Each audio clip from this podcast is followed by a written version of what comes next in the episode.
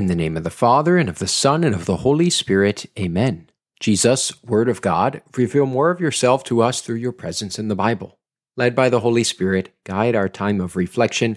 May it increase our desire for you in the Scripture and in the sacrament. Amen. The second Sunday of Easter is more commonly known as Divine Mercy Sunday. Our Gospel passage this weekend contains the infamous Doubting Thomas episode, and it's the same each year. But the first and second readings for Divine Mercy Sunday change depending upon the year. So we'll tackle those two first before looking at the Gospel.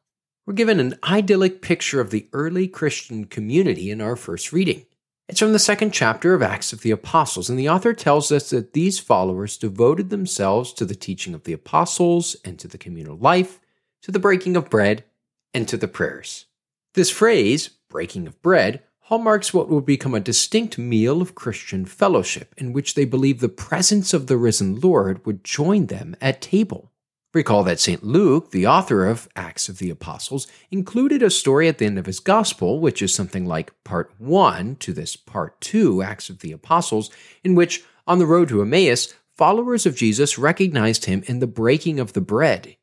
Here, these early Christians are also breaking bread as a community.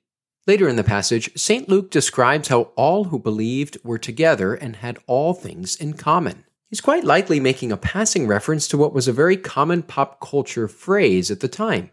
Friends hold all things in common, or in Greek, tois philois panta koina. Think of it as how today we might hear someone say, birds of a feather flock together, right? Well, the same is true with tois philois panta koina, and Many among these first followers of Jesus would have been quite familiar with the phrase, friends hold all things in common.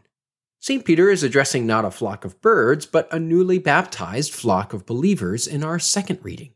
Because the first letter of Peter frequently makes references not only to baptism itself, but also numerous elements associated with baptism, such as hymns and creeds, many scholars believe that the first letter of Peter is an ancient baptismal homily. And like any good homily at a baptism, St. Peter tells the newly baptized to get ready for the life ahead of them as they seek to attain the goal of their faith, the salvation of their souls. The passage we'll hear as our second reading this weekend is the very beginning of this baptism homily.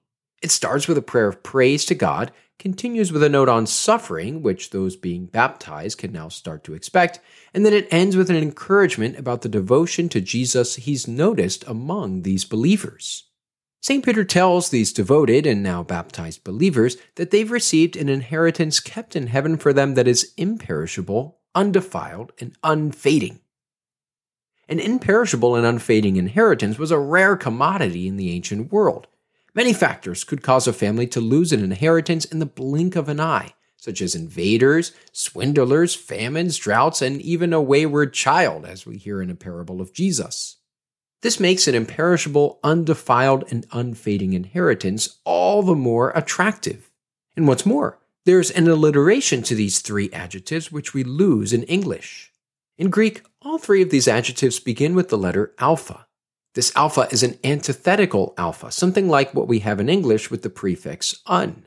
So we could get a sense of the alliteration St. Peter uses here if we bend proper grammar rules for just a moment and retranslate this inheritance as unperishable, undefiled, and unfading. We've tackled our gospel reading twice before on Sunday setup, so if you'd like to listen to more background on this passage from the 20th chapter of St. John's Gospel, you can always go back and listen to a previous setup for the second Sunday of Easter in either years B or C. Nonetheless, perhaps the most intriguing insight into our gospel passage involves a Roman emperor. Domitian ruled as emperor of Rome from about 81 to 96 AD, and during his rule he liked others to refer to him as Dominus et Deus, or translated from Latin, Lord and God. In fact, he had this inscribed in his palace, Dominus et Deus. Now, John's Gospel was believed to have been compiled and written down sometime between 90 and 100 AD, right smack dab in the middle of Domitian's heyday. And when the story of St. Thomas's confession of faith in Jesus is recorded, what are the words in Thomas's mouth when he beholds the risen Jesus? Dominus et Deus, my Lord and my God. These words of Thomas very well could be the author's subtle dig at Domitian, who claimed to be the Lord and God. It's almost as if the author is saying, look, we Christians know who really is Lord and God here. It's Jesus. So that's it. That's your Sunday setup for the second Sunday in Easter in year A. May this knowledge of the story behind the scripture allow you to encounter Jesus Christ in a new way this weekend. In the name of the Father, and of the Son, and of the Holy Spirit. Amen.